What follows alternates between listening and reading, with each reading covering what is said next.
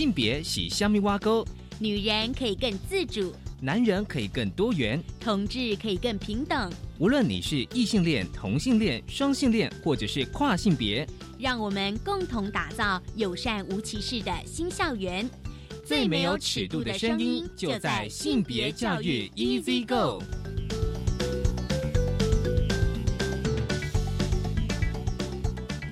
Hello，大家午安，欢迎收听教育电台性别平等一这个，我是文龙。不知道这礼拜大家过得好吗？今天的节目内容哦，跟大家介绍这本书，我觉得非常重要。今天性别慢慢聊，想跟大家介绍一本书哦，《台湾同运三十一位平权运动参与者的战斗发生》。很高兴我们邀请到了这本书的作者克飞。那同时也是台湾同志咨询热线协会的第一届的理事长，所以我们待会请克飞来跟我们聊这一本《台湾同育三十》。而今天的性别大八卦，想跟大家聊之前呢，呃，我们跟大家有稍微分享过 deepfake 啊，深度伪造哦这个新闻哦。而今天我们想跟大家来谈谈呢，就是内政部呢建议拟定这个增订刑法身伪犯罪条款哦，但是立委有不同的意见。我们先进行性别大八卦。别大八卦，今天性别大八卦想跟大家持续来关注 defake 啊，就是深度伪造。其实呢，当这个新闻事件发生之后呢，那内政部呢当然就是要想要提出这个修法的方向哦。而内政部呢表示说呢，可在这个刑法增订深伪犯罪条款哦。那配合呢，这个呃，身伪犯罪之条款呢，要增订像通讯保障以及呃监察法的发通讯监察书之情形哦。那另外内政部也表示说，哦，就是如果明确呢其构成要件呢符合罪行法定的主义呢，可借由这个适度的提高刑责哦，来贺阻这类的犯罪，而且呢必须要保障个人隐私。那另外呢？在实务上也利于这个执法人员依法定制要件进行犯罪调查，然后证据的搜集啊、保全等侦查程序。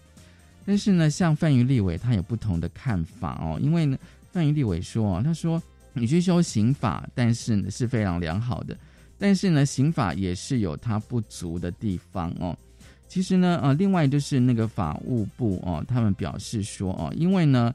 如果呢要修这个专法，其实如果大家有印象，我们去年有跟大家就是谈过性私密影像侵害防治这个专法。那法务部认为说呢，如果要制定专法是可以的，但是因为专法呢它是跨部会，那么凝聚共识需要时间，所以呢在这之前呢会修这个刑法等这个这些法律哦，尽速建立这个网络下架等机制。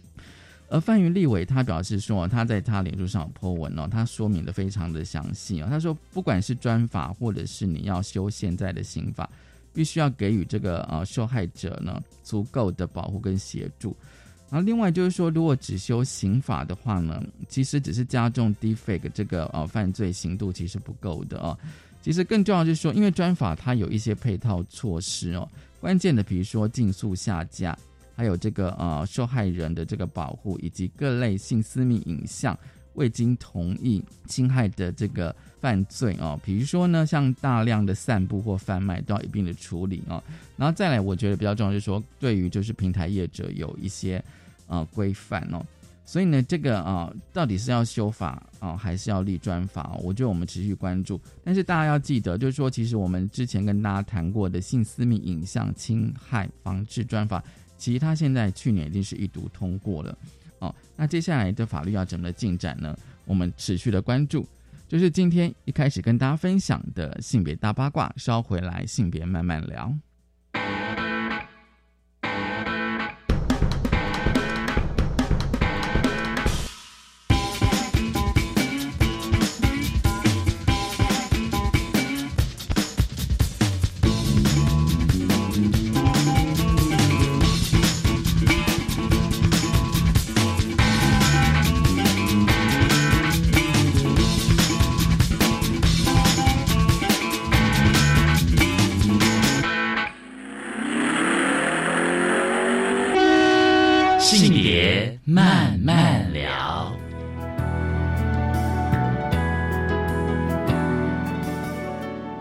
欢迎再回到教育电台性别平等 Easy Go，我是温乐。我们今天进单元是性别慢慢聊啊。今天慢慢跟他聊什么呢？今天慢慢想跟他聊一本书啊。我们呃这几个月跟大家介绍非常非常多跟性别平等教育相关的一些书籍哦。今天这本书我觉得是一个重量级的书啊。他的书名是《台湾同运三十》哦，它有个副标：一位平权运动参与者的战斗发生哦。这本书的作者是柯飞，柯飞你好。吴龙，各位听众朋友，大家好。其实我相信哦，大家如果关注台湾的同志运动的话，一定对克飞非常的不陌生哦。其实呢，克飞也是这本书作者之外，也是台湾同志咨询热线协会的呃发起人、创会理事长哦。其实他参与同运，就像这本书《台湾同运三十》，至少有三十年。其实我第一次拿到这本书的时候，觉得很沉重，你知道吗？因为我之前当过编辑，然后我想说，哎。这本书还算蛮重的，然后我就想说，这本书真的是呃承载了三十年的重量，你知道吗？好，我想说，先问一下克飞哦，就是说这本书的写作缘起跟发想吧，当初为什么想写这本《台湾同运三十》呢？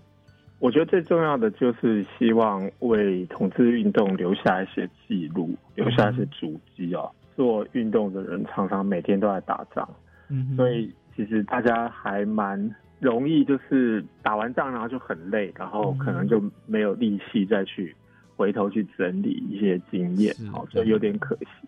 那我就觉得如果有一个记录，其实是可以给后人很多参考。在二零一五一六的时候，其实那个基本书房的呃社长邵启迈，他就鼓励我在。有一个网站叫酷时代网站，嗯哼嗯，开一个同运现场的专栏，嗯哼，那那个时候我就写了十几篇，那这个都有收录到书里面，可是后来就中断，那当然写的过程有一些起伏跟有一些，嗯，心情上一些挑战啦，所以后来中断之后，然后到去年，就是易伟文字的总编辑陈清友，他就鼓励我能够，呃。认真的把这个出版计划完成，这样。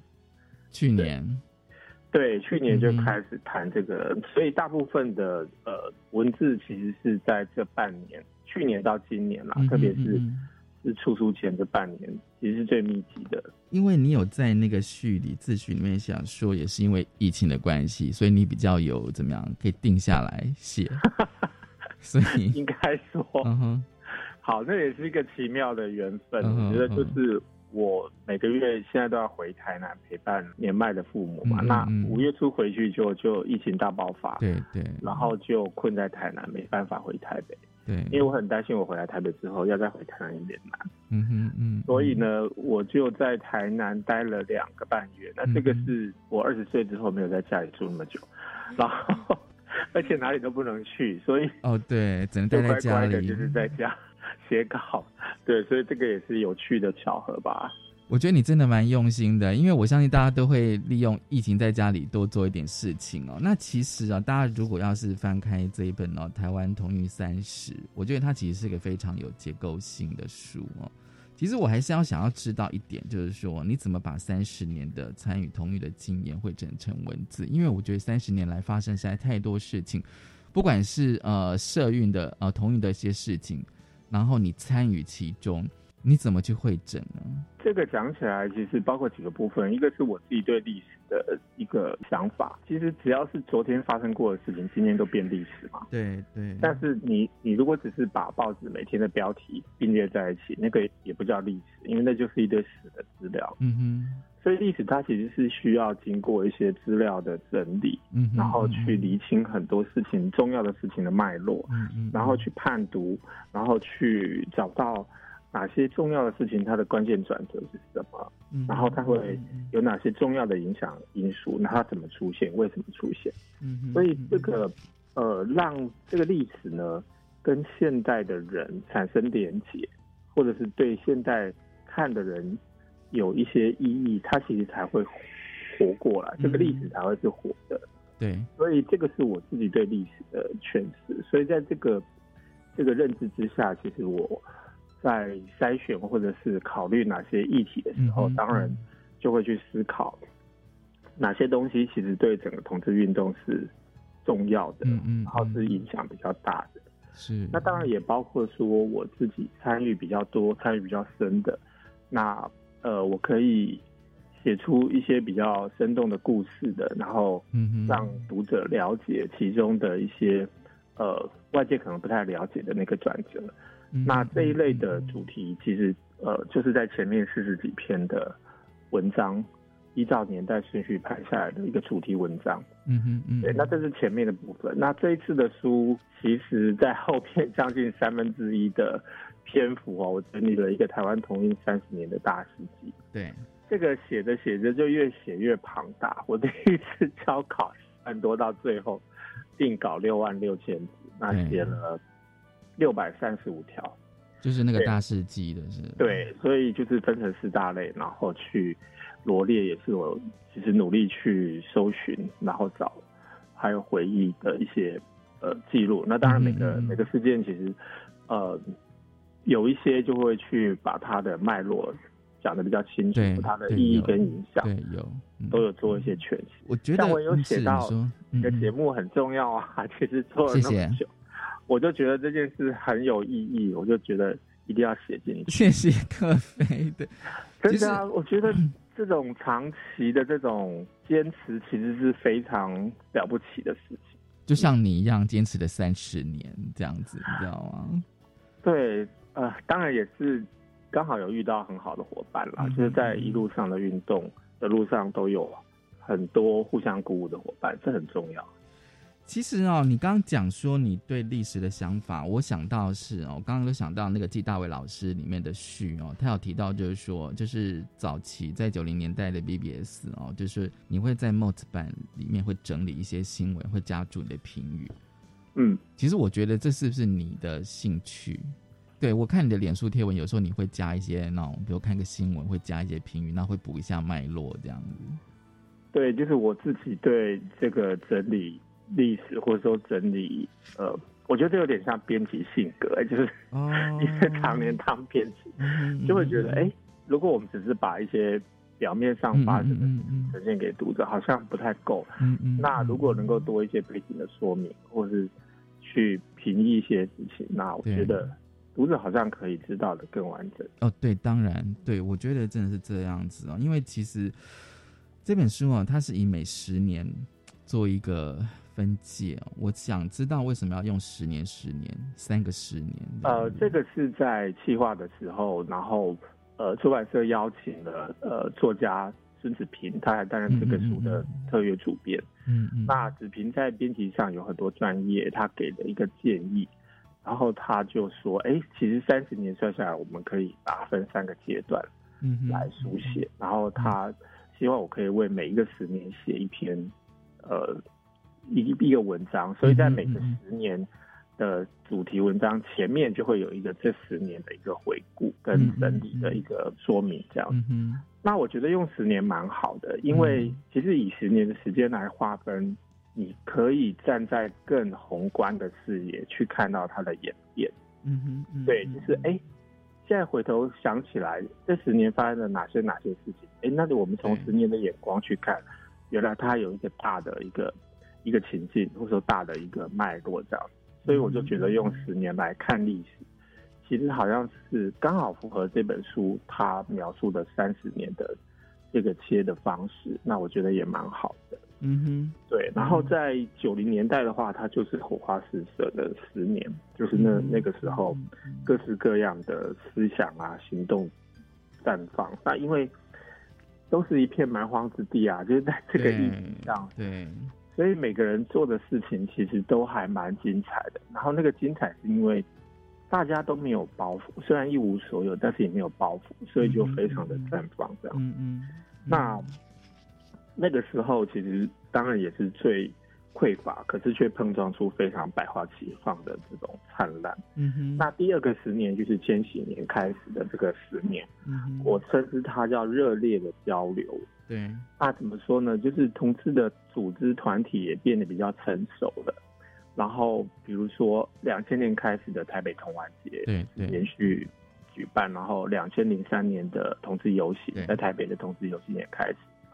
那在九零年代的时候，大家也是努力在发声，但是因为那个时候，其实大家都很弱，团体也都很弱，所以有时候你努力在那边讲话，人家不见得会认真的听，听了也不一定会理你或反应。嗯，可是到千禧年之后，其实这个声音越来越大，所以社会是不得不看见，也不得不回应。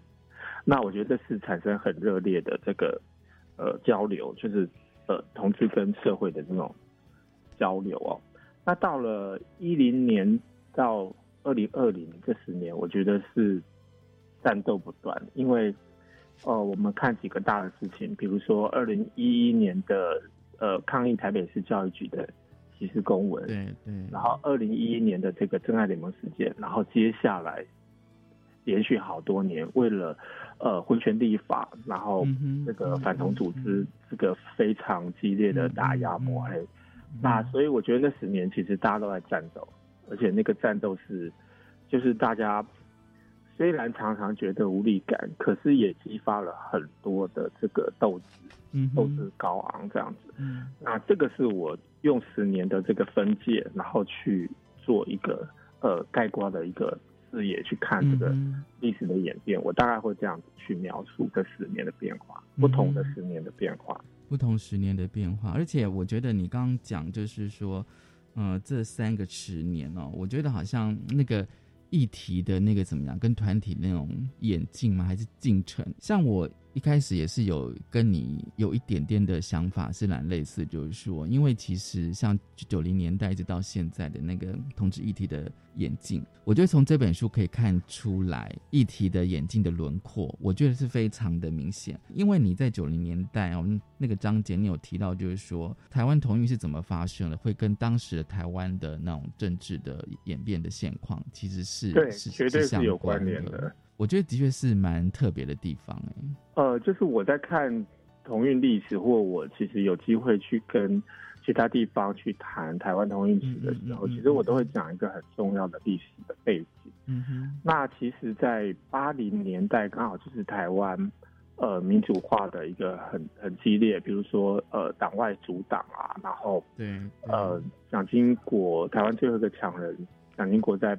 一九八八年过世嘛，他在过世前一年宣布，呃，将近四十年的戒严体制的戒严。对，然后那个同时，其实也是台湾社会力很蓬勃，从环保运动，然后呃农民运动啊，各种什么对，然后接下来其实就包括媒体的开放、报禁的解除，然后报禁解除跟台湾言论的自由。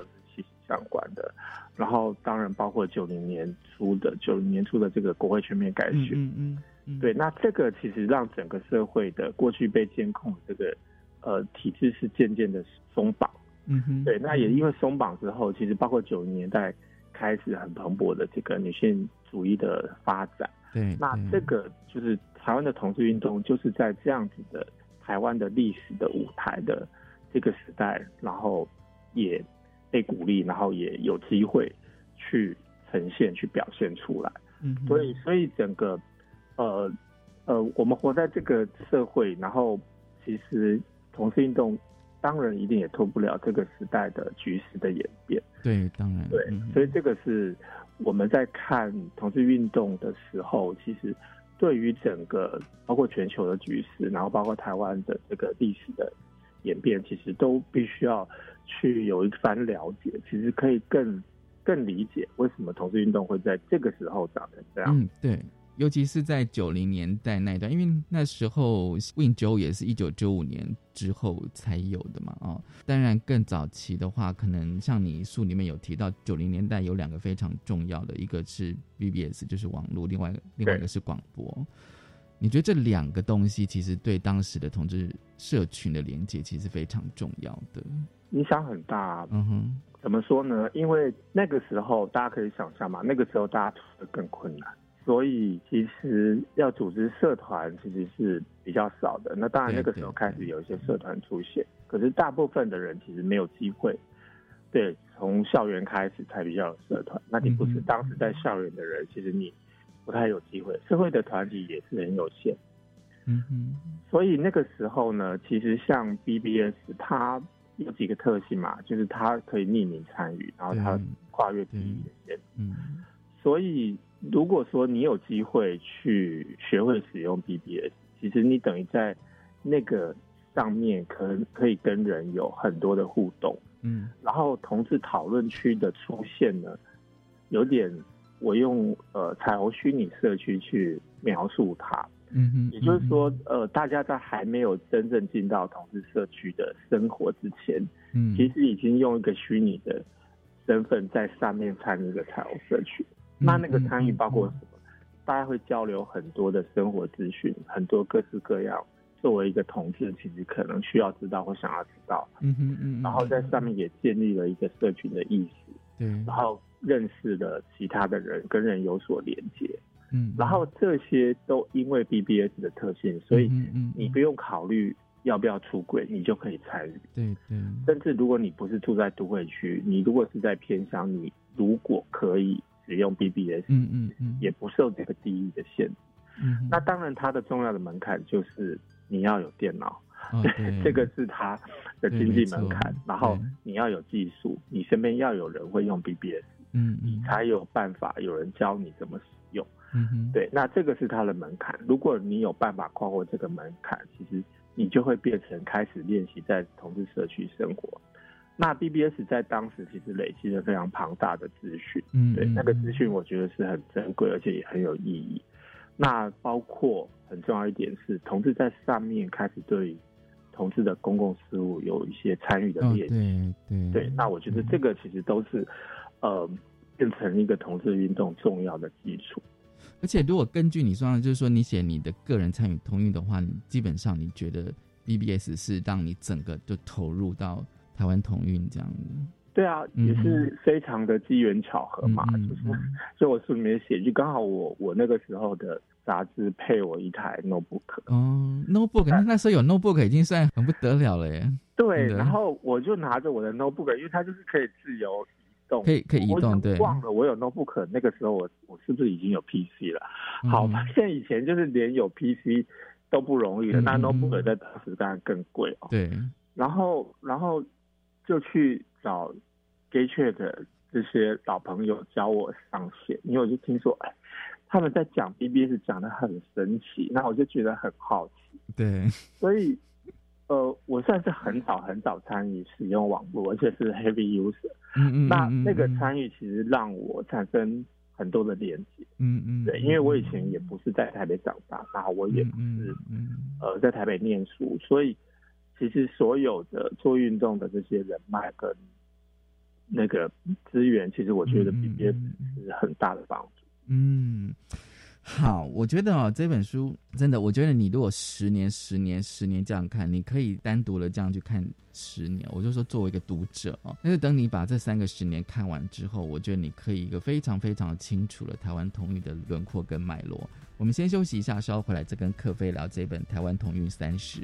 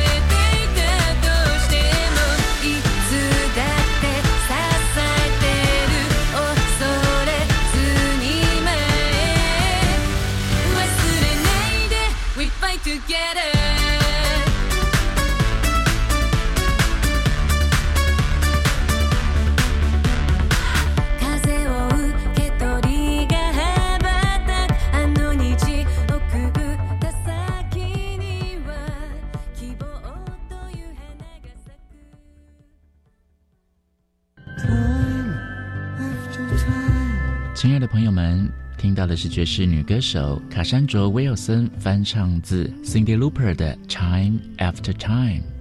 打击乐和吉他的合奏，是不是很让人心旷神怡呢？我是白天，欢迎每周五晚上十一点准时收听教育电台爵士午夜场，让您爱上爵士乐的一百种风情。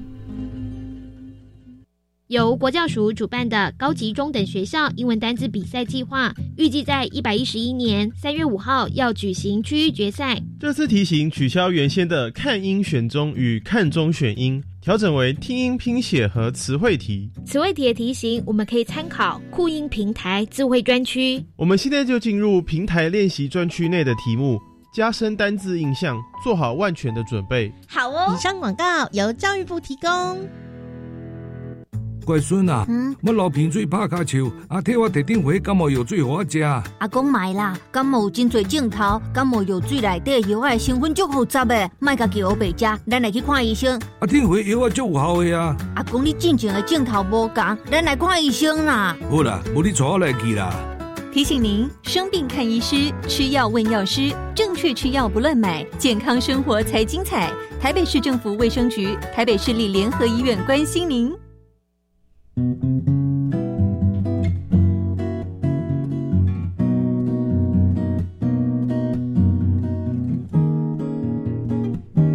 我是苏命苏米恩，你现在收听的是教育电台。我，朋友们，就爱教育电台。耶。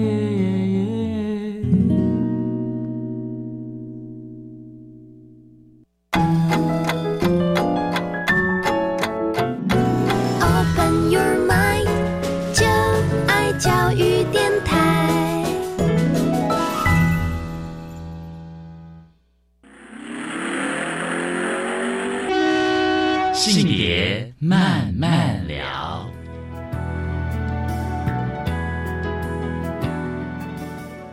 欢迎再回到教育电台性别平等。一次一个，我是温龙。我们现在进行单元是性别慢慢聊。今天慢慢聊跟大家聊的是一本书《台湾同育三十一位平权运动参与者的战斗发生》。很高兴我们邀请到这本书的作者啊，柯飞，他同时也是台湾同志咨询热线协会的创会理事长。那这个阶段呢，其实我们要延续，就是刚刚我跟柯飞聊哦，就是说，其实，在呃 BBS 在九零年代，BBS 是一个非常非常重要的去连接这个同志社群的一个媒体。那另外一个是广播，大家知道，就是说在九零年代有很多的地下电台哦，那那时候扣音非常非常的风行，就是那时候台湾的天空其实非常热闹的。所以柯飞，你也觉得当时你写说大概有十个同志的广播节目。其实不只是不止那个，只是我在一九九六年那个断代，嗯嗯嗯，当时观察到的，嗯嗯。那那其实很多节目就是长长短短，有的可能没有做很久，哦对，换来换去，对。那在那个时间点，我观察到当时有十个，嗯，在各个地方的同志广播。那前面提到就是大环境的影响，因为过去民主化运动为了要脱离那个。党政军控制所有的媒体的这种限制，所以呢，这些民主推动民主的人，他们就想了一个妙招，就是去买发射器。嗯，你既然控制了这个这个媒体，那我自己来弄媒体。那当然，那个时候是 所谓的非法哦，对啊，被称为地下地下电台。对，那可是呃，那地电台其实那个功率都是算中功率，就是大概县市。的范围，对，它不是全全岛这样全国这样子的大功率。那可是没有那么多人才做节目啊，所以当时其实，在各个地方就有一些同志朋友，他们就积极的去争取。那可能刚好有认识人或者什么，嗯，然后就进去里面做了一个同志的广播节目。那很有趣哦，就是，嗯，我记得我曾经在那个呃。做我自己做广播之前，我去上过宝岛新生的一个叫《知情起舞》的节目。嗯嗯。那宝岛新生他现在是已经有执照的电台嘛？可是，在当时其实他也是所谓的这个地下电台。然后就是每天在那边骂执政党的。对。然后我们前后节目其实都是都都是这种政治节目。然后是不是台语？对，是台然后？然后就有听众，他可能前面就是哦听主持人在那边然后骂的很爽，然后 然后下一秒就突然哎怎么变成一个同性恋在讲同志同性恋，对，他就 call in 进来，然后我觉得他讲一个很经典的话，我到现在都印象超深刻。嗯哼，台湾一有告乱啊，你跟变什么同性恋？我觉得非常有趣，非常好笑，就是你觉得 call in call in 是比较有那种临场感、啊，临场感，嗯，就是那种他这个就是当时那个那个那个地下电台有趣的地方，其实大家都可以参与，然后都可以表达意见，嗯嗯嗯，对，所以也也蛮好玩的。那当然，你也可以观察到，就是广播为什么重要或者是有趣。嗯其实你不知道你收听的人是谁，哦，对啊，对对，你也接触不到不到这些听众，除非你有什么特殊的场合对。对，那更好玩的就是说，这个听众他只要知道你的节目，他就会一直 call in 吗？他就会一直听这样子？那他就有机会听嘛。OK，对对。对，那他在听这件事情其实是更容易的，因为他可以在你的收听的范围内都可以嗯嗯嗯嗯，那他也不用现身，也不用参加什么组织，然后也不用让自己曝光，所以他其实是门槛很低，让这些还在摸索当中的，特别是青少年同志朋友，嗯他们有机会去得到一些鼓舞，然后去听到一些声音，让他们觉得自己没那么孤单。嗯哼嗯。我很有印象，就是九六年我们做那个台北童话嗯哼广播的时候，有一次就有一个呃，我们那时候也有现场口音，嗯哼，然后有一个青少年，我已经忘了是国中还是高中生，他就进来讲他的心情啊，然后讲着讲着就突然很紧张，就说：“哎、我要挂电话了，不行了，我妈妈回来了。嗯嗯因为因为她是用家里的电话打的，嗯嗯，就是在那个时候手机还没有普及啊，对对，所以当时的人只能用这个家里的家用电话，那甚至是有些人会打公用电话进来，call in 进来这样，所以也很有趣。你就你就会发现，哎、好像不知不觉当中接触到，或者是呃，让一些原本没有预期或没有想到的朋友，去去借着这个节目，他得到一些讯息哦。那当然听到这些互动，其实对对我们来讲是非常鼓舞的。那个就觉得，哎、这件事情真的是有意义，这样很值得做。嗯，这倒是，啊因为我看你那篇广播，就是讲广播的那一章节哦，我才知道哦，原来在那个年代，其实关于同志的广播节目，其实还算蛮多的，这样子，大家可以想很有趣啊对，很有趣，这样子。其实，在这本书的那种怎么样书写哦，我觉得其实你自己书里面有提到了哦。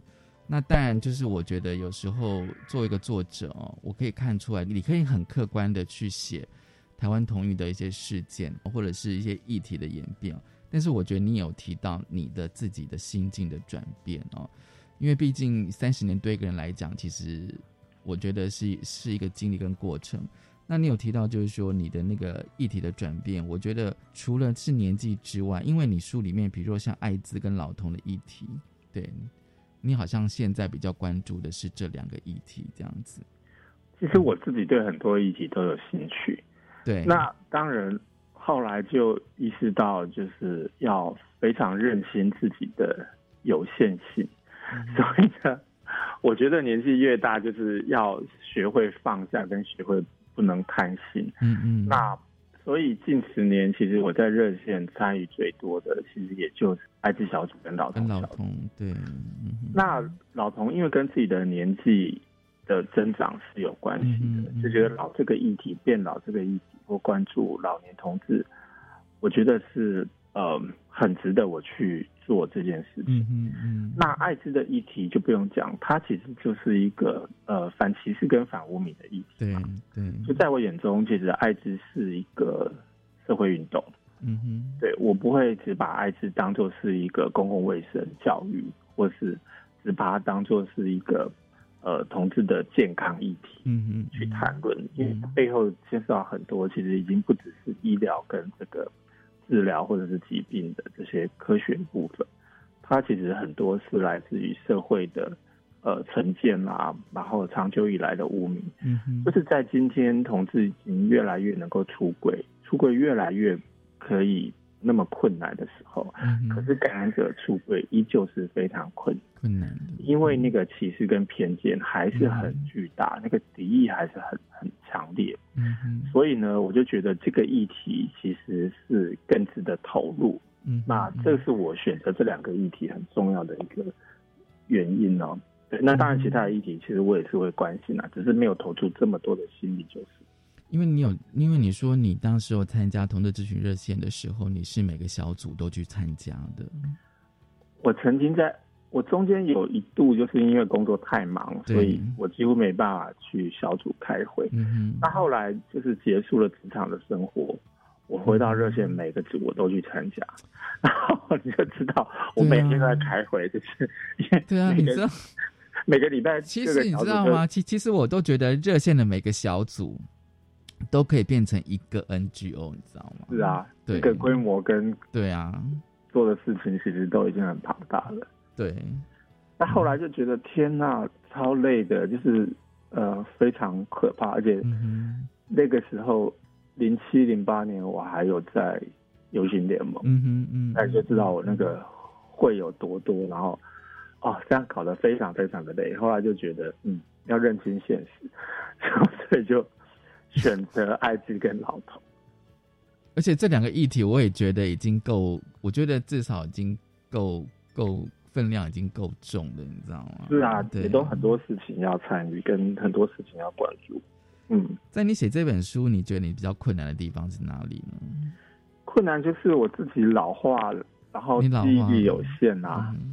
嗯，对啊，就是那在那个过程当中，呃。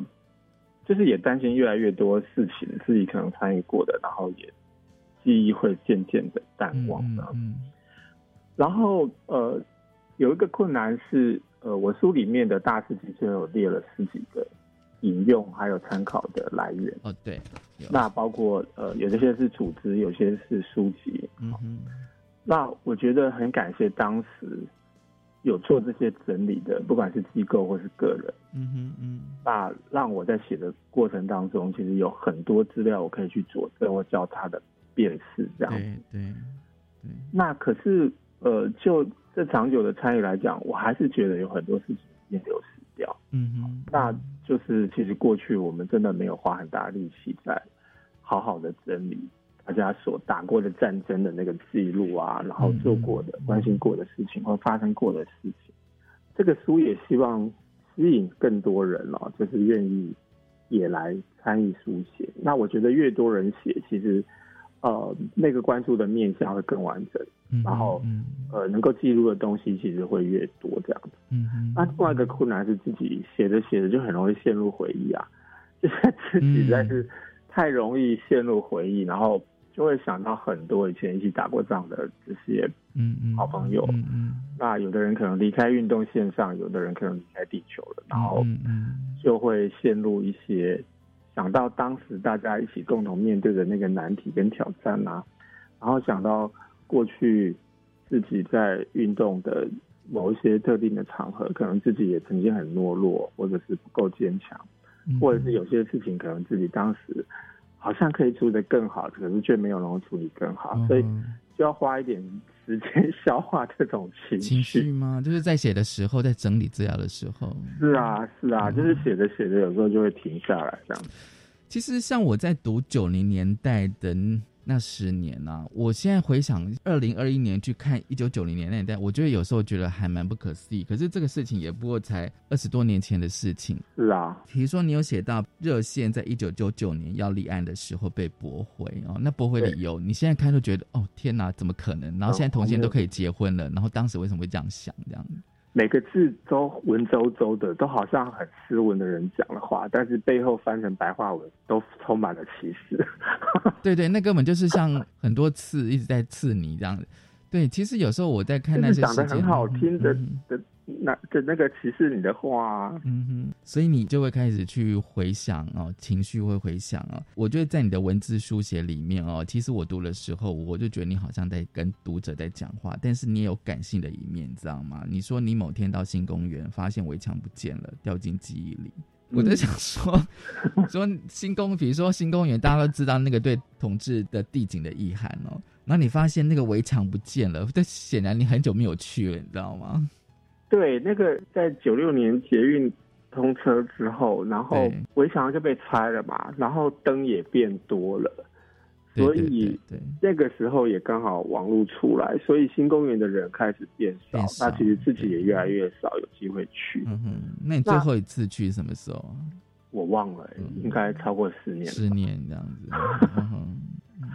对，也就是说，大家大家从以前就是新公园对男同志来讲是依赖很深，他会透过去那里交朋友、认识人，然后去那里跟社群有互动。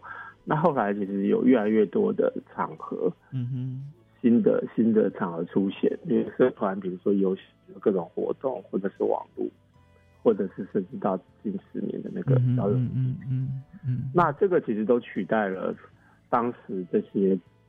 极为少数的同志空间的这个功能，对对。那后来就是有一天突然经过，然后就就充满了回忆啊。就是哎，当时其实也不见得每一次去都是很开心，因为就很害羞，然后 很很不懂得跟人那个呃互动嘛，所以就没办法。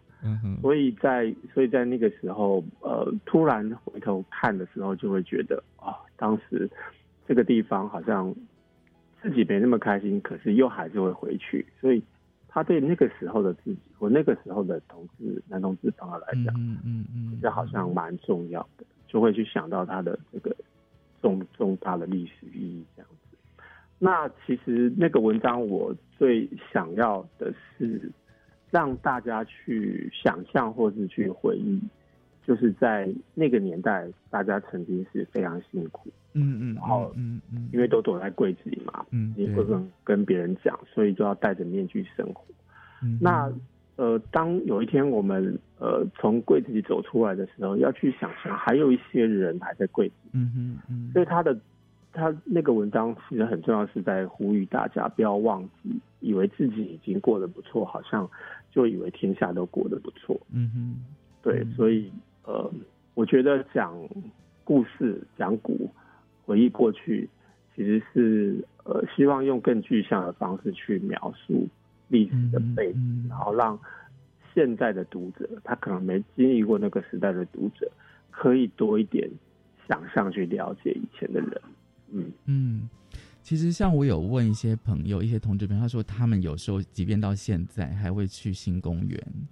也许是要去找他年轻时候的自己哦，然后他有说，其实到现在还是有人会在那边。会啊，还是会有啊，对啊，我听说还是会有，当然现况不像以前这样子。对哦，所以你有触景伤情的感觉吗？多少有啊，就自己的青春不在啊，头发已白，肚子已大。但是你觉得说什么呃，景物依旧，人事全非的感觉，还是怎么样？都有啊，都有啊，也也赶上时代的变化，也赶上自己的那个年华老去，都有。对，但是虽然是就像你讲的说是年华老去，但是我觉得你你至少写了这本《台湾同运三十》，你知道吗？是我交完稿子，我也觉得这个朝闻道戏可以哦。这样子，突然今天变得好像非常对啊。可是我就想说，这本书我不知道是对你是跟社群意跟对你的意义有什么不一样，就是说。对你自己跟对社群，呃，我觉得对对社群来讲，其实它就是留下见证嘛，留下历史，嗯哼，然后让年轻的人同志可以了解过去的痕迹，然后让未来的这个运动参与者或现在的运动参与者，他可以站在前人的肩膀上，嗯，对，有一些事情他其实不需要从头摸索。嗯你去参考以前的人经历过，或得到什么智慧，然后累积成你你自己现在的眼界跟这个经验值，嗯，然后遇到困难的时候，你可以从这个历史当中去得到一些启发，得到一些灵感，然后得到一些力量。那这个是就是对社群来讲，这个读历史他可以得到的东西。嗯，那自己对个人来讲，我觉得好像对自己生命有个交代。嗯嗯嗯，比如说我们我们呃作为同志，然后而不是一个像异性恋走在一个大家都可以想象的道路上啊，结婚生子或者怎么组成家庭啊，异性恋的家庭是对，那这已经是一个不一样了。然后另外一个不一样是呃，你选择做社会运动，其实你不是乖乖的在那上班，那这又是另外一个不一样。那你突然会回头想，哇，二十年过去，三十年过去了，那跟你同辈的同年纪的人，他们如果不是走这条路上，他们现在可能有不同的样貌。对，对我印象最深的是有一次，大概几年前。我在脸书看到我一个大学同学，他去参加他女儿的大学毕业仪嗯，然后我就突然突然陷入一个一个回忆，就说哇，当时他出生其实还是个小娃娃，然后哇，原来已经过这么久了，就是他都念完大学了，嗯嗯，然后。那就会去想，那自己这二十年在干嘛？二十年参与很多啊，参与同运，就是说，对。可是你在那个时候，你会先停下来嘛？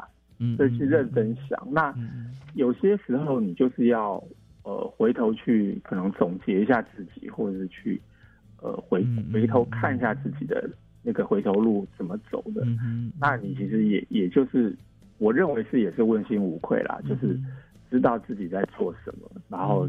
就好像有一个对自己的交代，也不是浑浑噩噩，好像瞎忙之外，其实有一些有一些意义出来，因为经过时间的累积，嗯，看到一些一些变化这样。